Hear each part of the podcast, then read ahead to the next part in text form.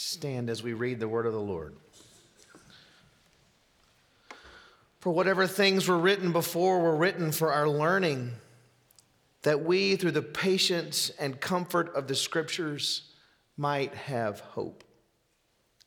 Now may the God of patience and comfort grant you to be like-minded toward one another according to Christ Jesus, that you may with one mind and one mouth glorify the God and Father of our Lord Jesus Christ. Therefore receive one another just as Christ also received us to the glory of God.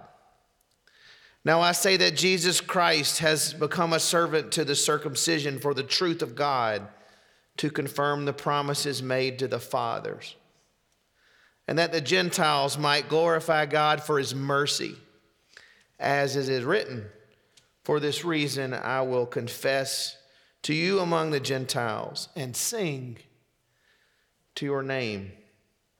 And again he says, rejoice, O Gentiles, with his people. And again, praise the Lord, all you Gentiles. Laud him, all you peoples. And again, Isaiah says, there shall be a root out of Jesse, and he shall rise to reign over the Gentiles. In him the Gentiles shall have hope. Now, may the God of hope fill you with all joy and peace in believing, that you may abound in hope by the power of the Holy Spirit. Amen and amen. Hope, peace, these are two rich and wonderful gifts from our Lord. We celebrate them during this Advent season. Related to these gifts are the beautiful gifts of both sacred scripture and sacred song. Hope, the scripture tells us, is a gift from God. Hope also says that the scriptures are given to us to teach us the way of hope. This text that we just read from the Apostle Paul reminds us that the scriptures, the book of Christ, were given to us to teach us the way of hope. The text of Scripture, the book of Christ, says that Jesus is Israel's servant and Messiah and the glory of the Gentiles. Sacred Scripture teaches us that God came to us in Christ to accept us in himself, to give us the gift of life. And out of this gift, we become prisoners of hope. God sheds it abroad in our heart by his Spirit. And friends, hope is more important than oxygen. So on this second Sunday in Advent, as we lift our voices to sing, let's give God thanks. Let's give God thanks for his sacred word that teaches us the way of hope. Because out of it springs peace and our reason to sing. Verse 7 said, receive one another just as Christ also received us to the glory of God. The hope of the gospel makes peace with one another possible.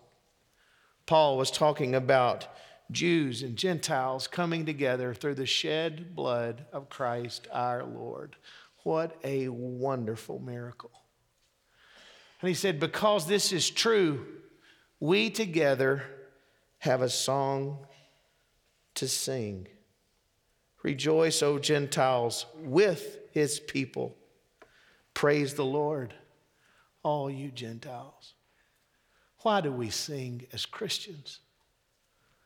We sing because God has given us the gift of hope and has called us to the way of peace. So my question to you is, do you hope in the Lord? You seated in this room right now, do you hope in the Lord? Or perhaps you're watching this late on a Christmas Eve putting together that dream house for your daughter or that bike for your son. Maybe you're a tired parent trying to give a gift. The question, if you're listening, is have you received the greatest gift? The gift of hope in Christ. You can do it right now. If you open your heart in faith to a God that's pursued you in love. And if you can say yes to that question, let me also ask you this. Are you living at peace with God's people?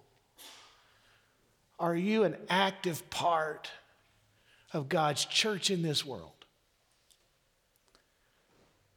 God wants you to be, and you can be. Friends, we're going to stand and we're going to sing a hymn of commitment. It's a hymn called Emmanuel. It's a very simple song. And as we sing it, let me ask you again, do you know Christ and his hope? If not, you can come and I'll help talk you through that and show you the way. And are you committed, faithfully committed to his church in this world? You can be, and that can start this moment as we sing together. Let's stand and let's sing and respond as the Lord would lead us.